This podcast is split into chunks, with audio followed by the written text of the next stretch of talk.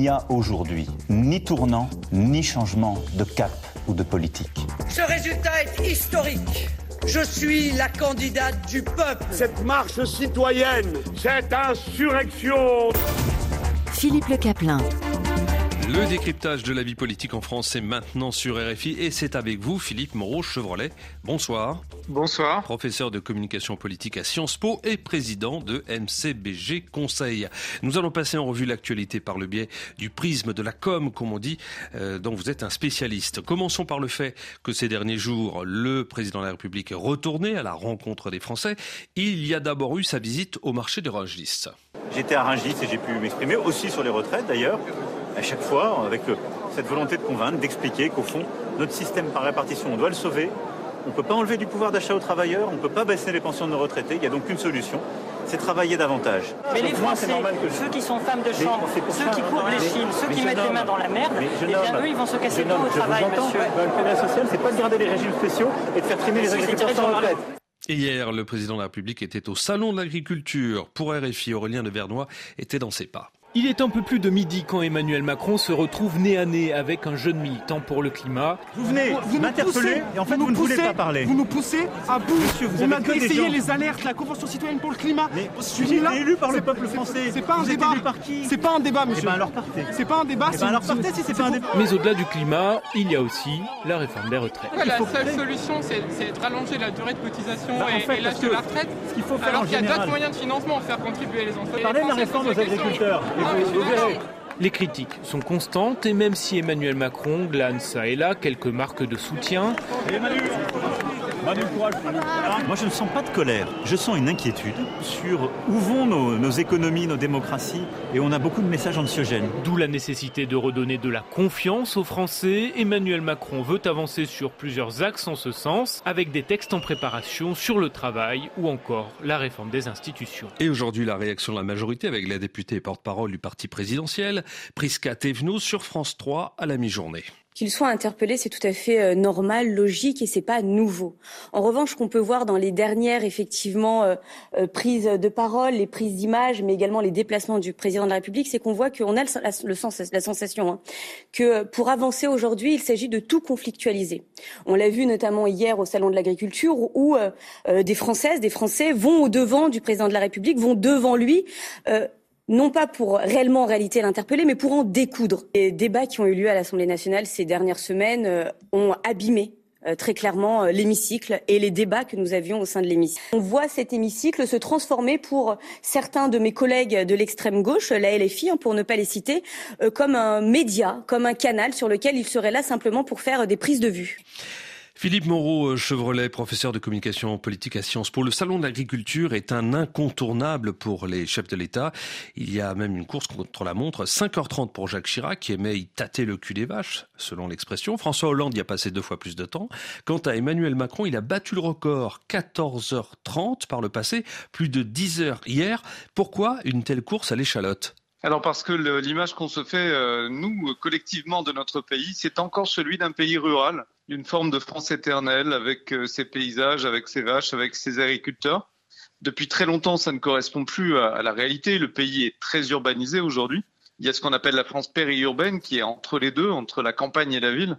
Donc la catégorie d'une France euh, rurale n'existe plus, mais on a encore cette image-là. On a envie d'y croire. Et d'ailleurs, c'est tout ce dont parle Emmanuel Macron pendant sa visite. Rungis, c'est la France qui se lève tôt, le salon de l'agriculture. Diriez-vous que l'on a assisté de la part d'Emmanuel Macron cette semaine à une séquence à la Sarkozy? Oui, c'est un mélange de Sarkozy et de Chirac. On va dire plus simplement, c'est une séquence de communication de droite, ou plutôt de droite. C'est Sarkozy pour ce qui est de la France qui se lève tôt. Il avait fait exactement la même séquence en campagne en 2006 en allant à Rungis pour voir la France qui se lève tôt. À l'époque, c'était son slogan de campagne. Euh, il faut aller voir la France qui se lève tôt, il faut travailler plus pour gagner plus. Et puis Jacques Chirac, c'est celui qui a donné ses lettres de noblesse véritablement à la visite au Salon de l'Agriculture. Ce qui n'était pas le cas sous Mitterrand. hein. François Mitterrand ne passait pas euh, au Salon de l'Agriculture ou n'y passait pas beaucoup. Après Rungis, après le salon de l'agriculture, euh, bah finalement le, président de la République euh, euh, fait ou refait sa première grande sortie médiatique depuis que la réforme des retraites est examinée au Parlement et contestée dans la rue. hein. Oui, et on voit qu'il y a énormément d'attentes de dialogue de la part des Français. Euh, c'est vrai qu'il y a une forme de, colère, il y a une forme d'explosion quand les gens vont lui parler, mais ça correspond globalement à une forme d'exaspération, de colère qu'on qu voit dans les enquêtes, qu'on sent aussi dans les mouvements euh, de manifestation qui sont d'une ampleur assez euh, inédite quand même. Donc il y a une forme de et l'exaspération à l'Assemblée nationale. Donc on voit qu'il y a un retour quelque part du clivage politique il y a une forte inquiétude et donc il est normal que les gens, quand ils voient le président après une longue absence, une longue pause, viennent lui demander euh, bah, des choses et puis pas toujours d'une façon euh, très diplomate et c'est le débat politique. Vous parliez de la mobilisation dans, la rue, euh, eh bien plusieurs journées, cinq journées, six journées à ce jour. Ça s'est passé dans le calme, ce qui contraste avec ce qui s'est passé à l'Assemblée nationale. Hein. Oui, à l'Assemblée, on a des gens. En fait, ce qui se passe, euh, tout à l'heure, Prisca Trévenot, l'une des porte-paroles de, la majorité, le disait assez justement. Aujourd'hui, on joue les médias. Pourquoi? Parce que le Parlement est devenu complètement transparent. C'est une maison de verre. Donc les médias couvrent avec beaucoup, beaucoup d'attention ce qui se passe au Parlement, les réseaux sociaux aussi. Donc on finit plus par jouer pour l'extérieur que pour l'intérieur du Parlement. Après, il y a un bémol quand même. Peut-être qu'il faut le rappeler à Prisca Thévenot, mais euh, le Parlement a toujours été comme ça. C'est-à-dire que ça a toujours été un endroit où on s'est insulté, même euh, battu hein, physiquement. Donc euh, là, on est encore dans une période relativement calme dans l'histoire globale de, du régime parlementaire en France. Ouais, le débat qui avait été euh, houleux durant 15 jours et qui s'était soldé par cette colère du ministre du Travail.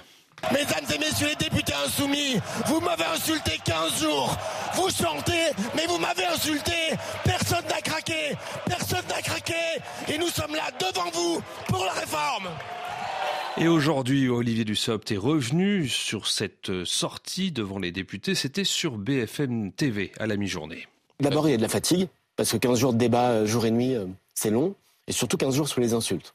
On est resté 15 jours, deux semaines complètes à l'Assemblée nationale et n'ont été examinés que deux articles. Parce que euh, les, les, groupes autour de la France insoumise avaient déposé 20 000 amendements, qu'on en a examiné 2 000. Et avec des députés de la France insoumise qui, ne respectant pas l'Assemblée nationale, la quittent en, en, vociférant, en chantant, alors qu'en réalité, ils ont perdu. Parce qu'ils n'ont vu aucun de leurs amendements adoptés et que leur tactique s'est en plus euh, fracassée sur leur division. L'obstruction menée par la France insoumise, par les, les groupes de gauche, avait un vrai objectif, c'était de cacher leur division. Vous avez euh, Monsieur Mélenchon, il, il pense être sénateur oui. et député à vie, mais qui nous explique qu'il faut la retraite à 60 ans. Ça coûte 85 milliards d'euros par an. Sur l'âpreté du travail parlementaire, il y a également ce que dit Nicolas Maillard-Rossignol, délégué du Parti socialiste. Je trouve vraiment dommage que d'autres comportements aient finalement donné une image déplorable, et même les syndicats l'ont souligné et l'ont critiqué, de l'Assemblée nationale. J'espère autre chose du Sénat. Moi, je suis partisan que les chambres, l'Assemblée nationale, le Sénat demain, s'expriment de façon constructive et aille au vote pour clarifier les choix.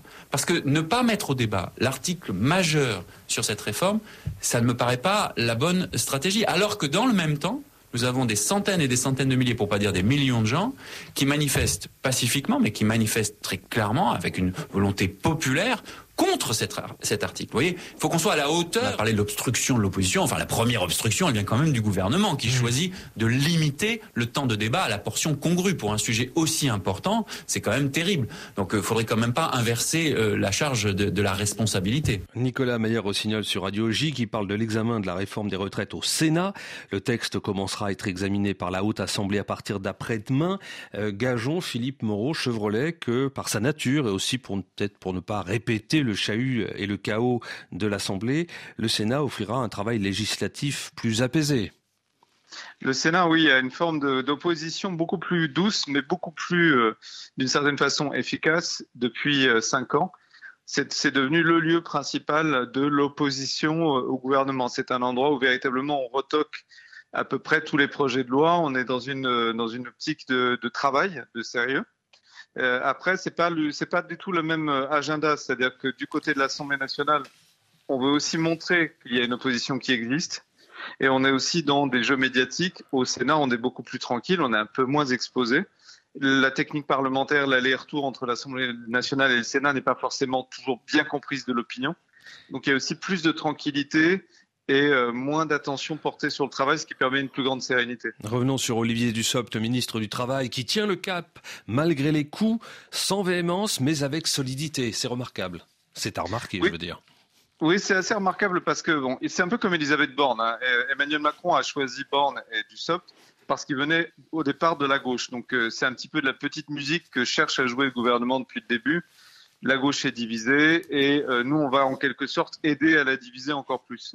Mais ça a été très dur à vivre pour Olivier Dussopt qui s'est retrouvé euh, attaqué sans arrêt, traité de traître par à peu près tous ses anciens camarades socialistes. Et donc, il y a eu énormément à prendre sur ses épaules. S'il réussit à faire passer cette réforme, même s'il perd beaucoup de plumes, même si la réforme est beaucoup plus light au final, et vraisemblablement elle le sera que ce qu'elle a été au départ, lui sera plutôt gagnant parce qu'il aura tenu et il aura euh, quelque part marqué la période. Euh, il a un physique un peu de, clown blanc, Olivier Dussopt. On voit qu'il souffre hein, euh, véritablement dans son travail. Et paradoxalement, c'est quelque chose que les Français apprécient chez un homme politique le fait qu'il a l'air de souffrir et de travailler, c'est un petit peu ce qu'avait eu Édouard Philippe à une période. Revenons au salon de l'agriculture. Hier, euh, Emmanuel Macron a lancé cela aux membres de dernière rénovation lors de sa déambulation. Vous êtes la démonstration d'une forme de violence civique. Adepte de la stratégie du coup d'éclat, ce collectif, euh, donc dernière rénovation, a déjà perturbé le Tour de France, Roland Garros, un match PSG-OM. Vendredi soir, l'une de ses militantes s'est brièvement introduite sur scène lors de la cérémonie des Césars. Ça veut dire que désormais, aujourd'hui, il faut que ça claque pour que l'on puisse faire passer son message?